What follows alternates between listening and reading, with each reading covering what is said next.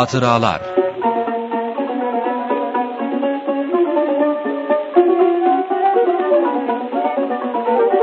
Merhaba değerli dinleyiciler. TGRT FM İstanbul stüdyolarından hepinizi sevgi ve saygıyla selamlıyoruz. Yine bir hatıralar programında sizlerle beraberiz. Programımıza hoş geldiniz diyor ve programımızı açıyoruz.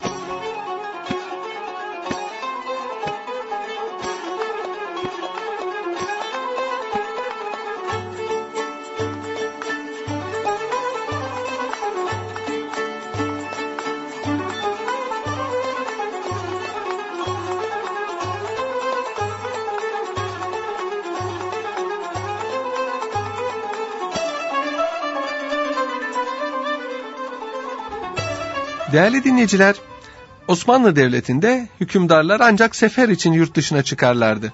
Ve yabancı hükümdarlardan da Osmanlı ülkesine e, ziyaret için gelen olmamıştır. Zaten o zaman böyle bir şey mevzu bahis değildi, böyle bir adet yoktu. Ancak son asırda 19. asırdan itibaren artık Avrupa hükümdarları e, görünüşte de olsa bir dostluk havasına girmişler, birbirlerini ziyaret etmişlerdir. Zaten çoğu birbiriyle akrabadır. Bu devirde Osmanlı padişahlarından sadece birisi Sultan Abdülaziz Avrupa kamuoyunda Osmanlı Devleti aleyhindeki havayı yok etmek için bir Avrupa seyahati yapmıştır. İtalya, Fransa, efendim Almanya ve İngiltere'ye yaptığı, Belçika'ya yaptığı bu seyahat müsbet neticeler hasıl etmiştir. Hakikaten Osmanlılar aleyhindeki, Türkler aleyhindeki efkar umumiyedeki kara bulutlar dağılmıştır. Ve Sultan Abdülaziz'in bu Avrupa seyahati fevkalade e, popüler bir hava meydana getirmiştir. Bunun dışında Osmanlı padişahlarından yurt dışı seyahatine giden yoktur. Ancak ecnebi hükümdarlardan Osmanlı ülkesine gelenlerin sayısı hayli kabarıktır. Bunlardan bazıları yakın tarihimizde mühim sayfalar teşkil eder. Cihan Harbi sıralarında Avusturya Macaristan İmparatoru 1. Karl'ın ve zevcesi Zita'nın e, İstanbul seyahati, Osmanlı Devleti'ne yaptığı seyahat bu parlak safhalardan bir tanesidir. İstanbul'u ziyaretleri sırasında unutulmaz günler geçirmişlerdi imparator ve imparatoriçe. Dolmabahçe'de kendi şereflerine bir balo verilmişti. Aynı yıl bir cihan savaşından mağlup çıkacak olan iki imparatorluğun hükümdarı eğleniyor gözükmüşlerdir bu ziyarette. Ve ertesi sene dediğim gibi Birinci Dünya Savaşı menfi bir neticeyle sona ermiştir. Bu hafta sizlere Avusturya Macaristan İmparatoru 1. Karl'ın Osmanlı Devleti'ne yaptığı ziyaretten bazı hatıralar nakletmek istiyoruz.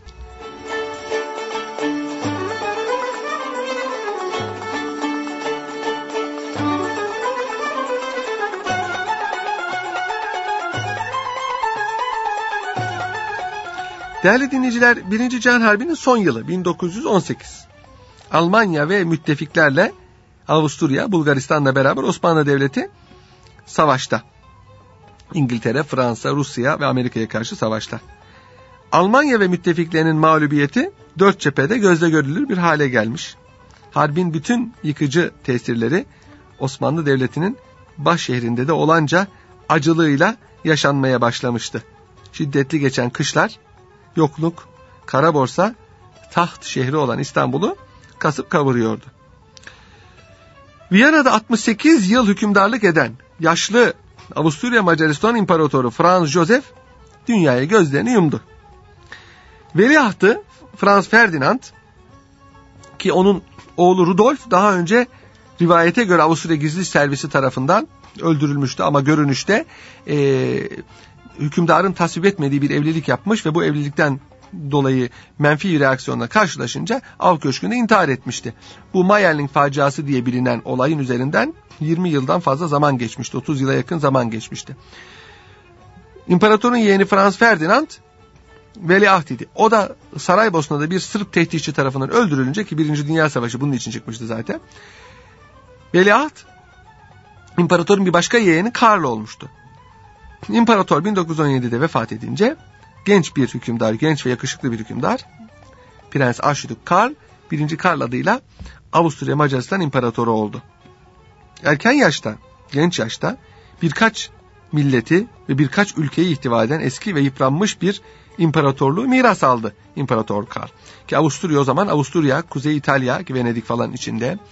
E, bugünkü Avusturya, Macaristan, Çekoslovakya, yani hem Çekya hem Slovakya, Hırvatistan, Bosna Hersek ve bugün Polonya'nın bir kısmında bulunan Galicia'yı ihtiva eden geniş bir toprağa yayılmış idi. Almanlar, Hırvatlar, Macarlar, Çekler, Slovaklar, Boşnaklar, İtalyanlar, Polonyalılar, çeşit çeşit milletler Avusturya topraklarında yaşıyordu. İmparatorun sırtında ağır bir yük vardı yani.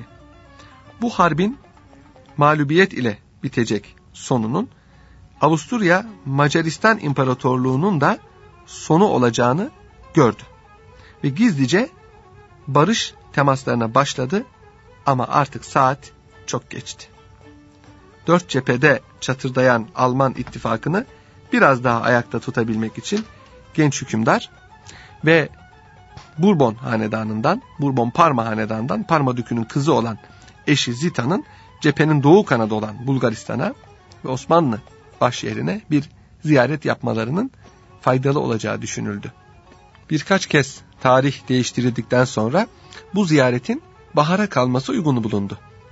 Genç çift 1918 Mayıs'ının ortalarında Viyana'dan trenle yola çıkarak birkaç günü yolda ve Sofya'da geçirdikten sonra ayın 18'inde Edirne'den Türkiye'ye girdi. O günün akşamı İstanbul'daki Avusturya sefiri Pallavicini ve askeri ateşe Pomirankovski trenle majeste konukları karşılamaya çıktılar. Geceyi Çerkezköy'de yataklı vagonda geçirerek 19'u sabahı hükümdarlarını karşıladılar. Sefirden sonra ateşeyi kabul eden İmparator 1. Karl tren İstanbul'a yaklaşırken Türk merasim kaideleri hakkında bilgi edindi ve protokole dahil olan kişilerin listesini aldı. İlk karşılama merasimi küçük çekmece tren istasyonunda yapıldı ve imparator beraberindeki heyetle beraber burada Türk askeri birliklerini selamladı. Avusturya İmparatoru Karl merasimde askeri Türkçe selamlamak arzusunu açıklamıştı. Fakat ömründe hiç Türkçe kelime ağzından geçmemiş olduğu için o zamanki askeri selam biçimi olan sabahınız hayırlı olsun askerler gibi biraz uzun ve çetrefil bir cümleyi Çerkezköy'den Çekmece'ye kadar olan mesafe içinde yaptığı temrinlerde bir türlü düzgün söyleyemedi. Neticede askeri ateşenin hemen imparatorun arkasında yürüyerek Batı'nın opera sanatından alışık olduğu bir usulle ona sufle etmesi formülü bulundu. Tren gara girdiğinde kıtayı teftiş ederken ateşe her ne kadar İstanbul'da oturmuş olsa da yabancı olan aksanıyla bu tumturaklı cümleyi nasıl telaffuz edebildi ise ve majesteleri de bunun içinden kulağının yanıyla ne kadarını alabildiyse onu gür sesiyle açıkladı. Asker hep bir ağızdan çok yaşa cevabıyla cevaplandırdı bu hitabı. Asıl karşılama Sirkeci Garı'nda idi. Peronlar nefis halılarla örtülmüştü. Duvarlara çiçek girlantlar açılmıştı, asılmıştı ve direkler de bayraklarla donatılmıştı.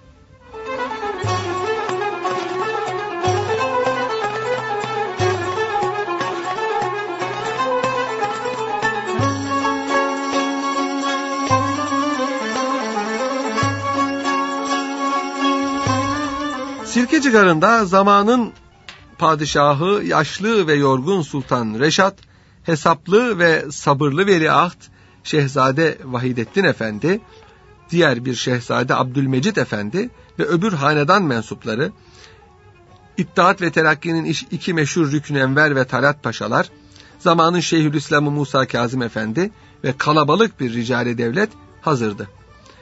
İmparator da ziyarete verdiği ehemmiyeti göstermek için sayısı yüksek bir heyetle geliyordu.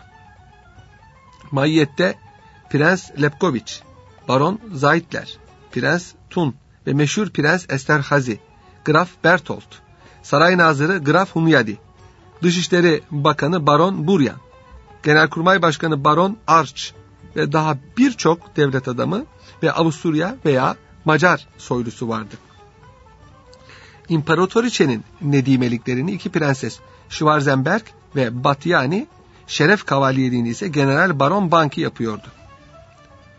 Daha önce gelen Alman imparatoru 2. Wilhelm'in ziyaretinde belki günün şartlarını ve harpte Almanya'nın öncü rolünü düşünerek askeri üniformayı tercih ettiği için gerek Alman gerekse Türk heyetleri basit ve gösterişsiz harp kıyafetleriyle iktifa etmişlerdi. Avusturya'nın yeni hükümdarları ise hem gençliklerini hem güzelliklerini dört başı mamur olarak ortaya koyabilmek ve hem de belki bir Viyana şıklığı, Viyana zerafetiyle doğunun merkezinde gönülleri fethetmek ve bu vesileyle bundan harpte mihver devletleri lehine netice çıkarabilmek için gündüz gala kıyafetlerini tercih etmişlerdi.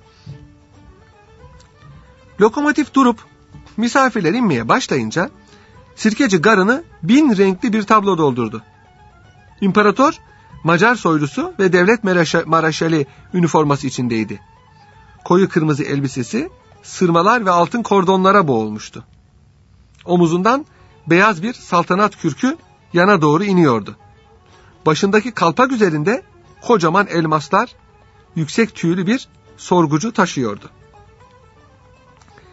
Parmalı ama Fransız asıllı olan imparatoriçe buna göre daha sade, beyaz bir tuvalet içerisindeydi. Pırlanta bir saat kordonu ve şahane bir inci gerdanlık dizisi takmıştı. Fakat gerek genç çiftin şıklık ve güzellikleri, gerekse peşlerindeki heyetin debdebesi, her zaman gösterişli kılıklara vurgun olan doğulu baş şehirlerin gözlerini kamaştırmaya yetmişti. İlk intibalarındaki bu hayranlığı daha oracıkta Şehzade Abdülmecid Efendi Avusturya sefirine ifşa etmişti. Hükümdarların takdimi, tanışması ve maiyetlerini birbirlerine takdimlerinden sonra 25 merasim arabasından ve yüzlerce fayton ile birkaç da otomobilden müteşekkil korteş Sirkeci Garı'ndan hareket etti. Birinci arabada padişah ve misafir imparator yan yana oturmuşlardı. Karşılarında ise bu gibi merasimlerde yeri orası olmadığı halde belki Almanca tercümanlık yapmak, belki biraz da rolünü ve ehemmiyetini herkese gösterebilmek üzere başkumandan vekili Enver Paşa koltuğa ilişmiş olarak yer alıyordu. İttihatçıların gidişatından pek memnun olmayan ve kendi gününün gelmesini bekleyen Veliaht Şehzade Vahidettin Efendi'nin bu protokol hatasına da bir mim koymuş olacağını tahmin edebiliriz. İkinci arabada yan yana İmparatoriçe ile Vahidettin Efendi ve karşılarında misafir hükümdar eşinin maiyetine verilen eski hariciye nazırlarından Rifat Paşa oturuyorlardı. Yol boyunca dizilmiş olan İstanbul halkı genç ve güzel hükümdarlara çılgınca sevgi tezahüratlarında bulundular. Bundan hem misafirler hem de bizimkiler harbin dertlerinin unutulduğunu görerek memnuniyet duydular. Ancak eskiye bağlı yaşlı hükümdar Sultan Reşat'ın bu alkışlardan ve yaşa var ol seslerinden dolayı ne hissettiğini bilemiyoruz. Çünkü Osmanlı geleneğinde hürmet ve muhabbet yani saygı ve sevgi ancak susarak ve gözlerini önüne eğip el bağlayarak açıklanabilirdi. Halkın bağırıp çağırması şark cemiyetinde ancak ayaklanma ve menfi reaksiyon hallerine mahsustu. Meşhur tarihçi devlet adamı Cevdet Paşa Tezakir adlı eserinde bunu açıkça yazıyor. Ve ilk defa Sultan Abdülaziz'in Mısır dönüşü şenliklerinde görülen bu yeni vaziyeti hayretle kaydediyor. Halbuki bu tür coşkuları tabii sosyal emareler olarak almak mümkün ve halkın batırlaşma işareti olarak görmek mümkün. Neyse bu sempatik Avusturyalı gençlere halkın gösterdiği sevgi gene hiç değilse fiziki bir sebebe dayanıyor olabilirdi. Aradan yarım yüzyıl geçtikten sonra aynı halkın buz parçası gibi soğuk ve Türklere de zerrece muhabbet duymadıkları söylenen İran İmparatoriçesi İran Şahı ve İran İmparatoriçesi Süreyya'ya da coşkunca sevgi gösterileri yaptığı bir vakadır. Evet dönelim biz Avusturya İmparatorluğu'nun ziyaretine. Misafirlerin ikametine Yıldız Sarayı'nın bugün yanlış olarak Şale adı verilen ve okunuşu uzatılarak Alaturka şule vezninde şale şekline sokulan merasim dairesi ayrılmıştır. Öğleden sonra imparator ve eşi Sultan Reşat'ı Dolmabahçe Sarayı'nda ziyaret ederek Sirkeci'deki karşılamayı resmen cevaplandırmış oldular. O gün Avusturya Macaristan İmparatoru Karl'ın İstanbul'daki ecnebi sefirleri ve Osmanlı ileri gelenlerini kabul etmesiyle geçti. Akşamına Dolmabahçe Sarayı'nda iki hükümdar baş başa ve en yakın çevreleriyle yemek yediler. Yakın çevrenin bir kral ve padişah için en azından bir düzine adam demek olduğunu, nitekim o akşamki entim yemekte 24 kişi bulunduğunu kaydedelim. 20 Mayıs 1918 İstanbul'unda da güneşli, parlak ve sıcak bir gün yaşanıyordu. Misafirler sabahleyin Beyoğlu'ndaki Avusturya Macar Kilisesi'ne giderek ayine iştirak ettiler. Sonra Topkapı Sarayı'nı turistler gibi gezdiler. Aya Irini önünde mehter takımının nöbetini, konserini dinlediler. Öğleden sonra Sultan Reşat Yıldız Sarayı'na gelerek bir gün evvelki ziyareti iade etti ve genç imparator 1. Karl'a bir Osmanlı müşir yani maraşal üniforması hediye etti.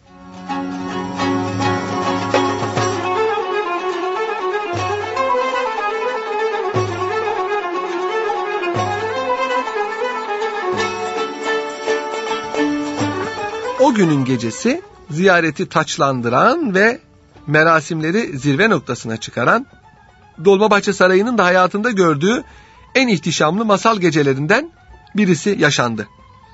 Önce akşam saat 8'de bir gala yemeği verildi. Sofra 120 kişilikti.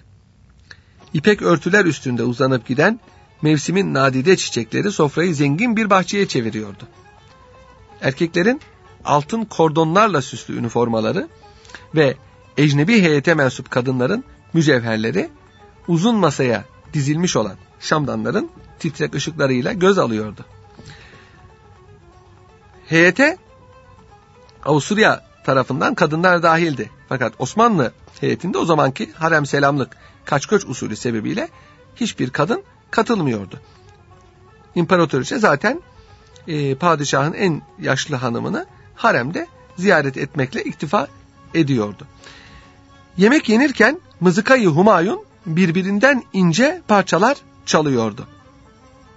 Yemek bitince aşağıdaki büyük muayyede yani bayramlaşma salonuna e, inildi. Orada bin kişilik fevkalade büyük bir resepsiyon veriliyordu. Davetliler o müddet zarfında gelip toplandılar. Hükümdarların gelişi bu topluluğu hareketlendirdi. Şamdanların ışıklarına dünyanın en yüksek kubbelerinden birinden inen 7 tonluk İngiliz avizesinin her tarafa saçtığı renkli ışıklar karışıyordu. Üst balkonda mızıkayı humayun yani devlet mızıkası kendine göre nameler e, çalıyordu. Bu arada yabancı heyet mensuplarından kadınlarla erkeklerden suda yüzen büyülü çiçek gibi dönerek dans edenler oldu. Adeta üzerlerine altın ve gümüş tozları dökülüyordu. Görünmez ışık konfetileri, pullar, payetler yağıyor, eriyor, eriyordu. Gecenin ileri saatlerinde kimse istemeden davet bittiği mızıka sustuğu zaman İmparatoriçe, İmparator Karl ve İmparatoriçe Zita ev sahiplerine o gece iyice yorulan yaşlı hükümdar Mehmet Reşat Han'a, hanedan halkına veda ederek lacivert geceye ve denize açılan kapıdan saraya e, sarayı terk ettiler. Motora binerek sarayı terk ettiler. Herkesin hafızasında bu unutulmaz gecenin hatırası ve damaklarda da silinmez buruk tadı kaldı. Bin kişilik sosyetenin mensupları daha günlerce gördükleri o rüyayı imparatoriçenin gül pembesi göğsüne takmayıp adeta serdiği elmaslardan müteşekkil muhteşem pantantifini ve diademini konuştular. Ertesi günü yani 21 Mayıs sabahı genç hükümdar aslında kanlı bir harbin içinde bulunduğunu ve kendilerini biraz da harp ve askerlik mevzularıyla meşgul olması gerektiğini düşünerek Taksim meydanında tanzim edilmiş olan askeri geçit resmine şeref verdi. Akşam feneri geç söndüren genç majeste merasime geç ama hayli geç geldi. Nitekim Avusturya askeri ateşisi General Pomyankowski hatıralarında bunu yazıyor. Teftiş edilecek olan birlikler bizimle beraber harpte olan Avusturya ve Macar askerleriydi. Bütün kor diplomatik de hazırdı. Zamanın ölçülerine göre çok tatmin edici teçhizatı ve askeri kılıkları beğenen İmparator Karl hoşnutluğunu bildirdi. Tabi Galicia'da, Mısır'da, Hicaz'da çarpışan birlikler aynı vaziyette değildiler.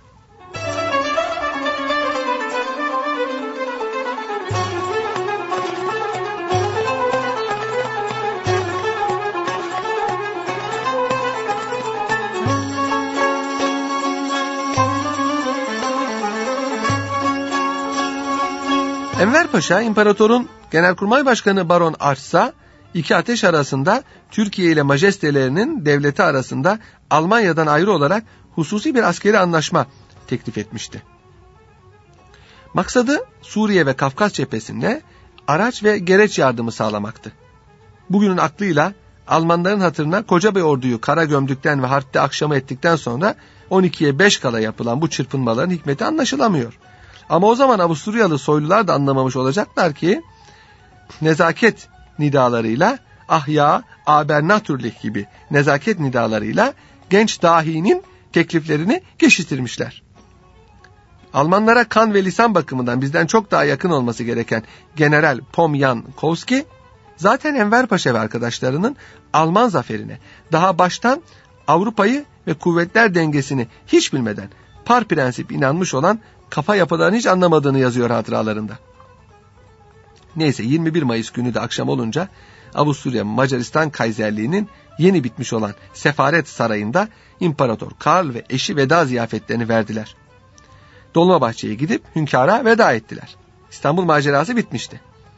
Aynı saatlerde Sirkeci'den trene binerek bu genç yaşlarında kendilerini Viyana'da beklemekte olan harp mağlubiyeti, koca bir imparatorluğun çöküşü, paylaşılması ve vatanlarından sürgün akıbetleri ve kaderleriyle olan ilk randevularına doğru karanlık gecenin içinden hareket ettiler. Balkan dağları boyunca trenin tekerleklerinin çıkardığı nakarat sesleri içinde gözlerini bir an için yumduklarında boğazın lacivert suları kenarındaki Dolmabahçe Sarayı'nda muayede salonunun o inanılmaz rüya ışıklarını ve masal renklerini de hatırlayarak.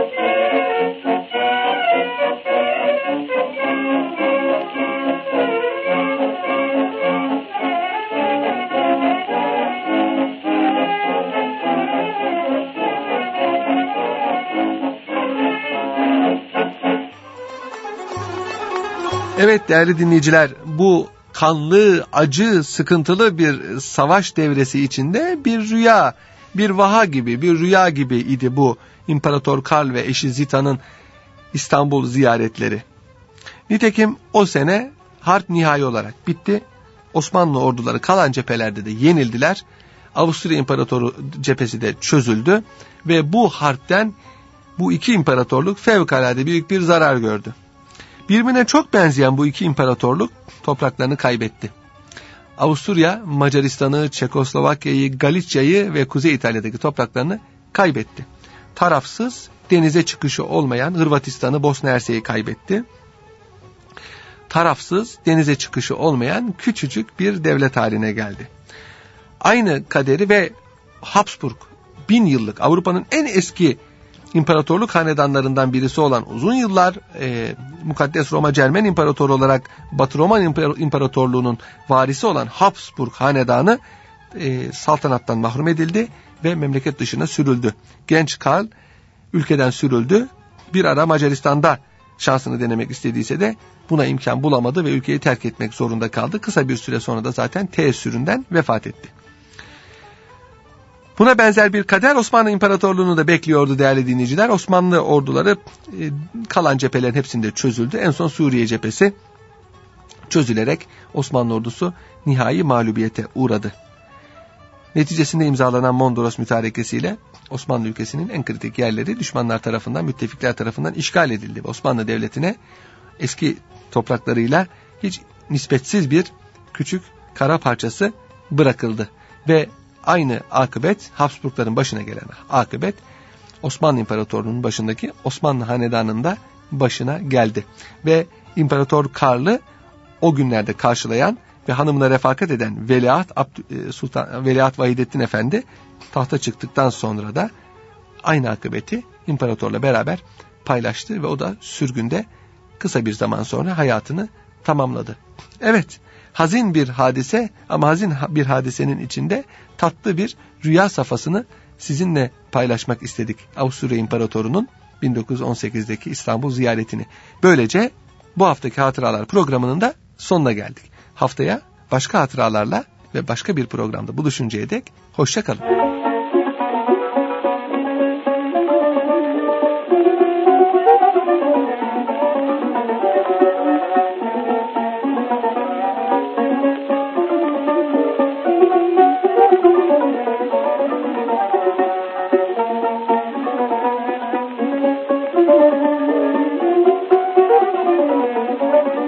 Hatıralar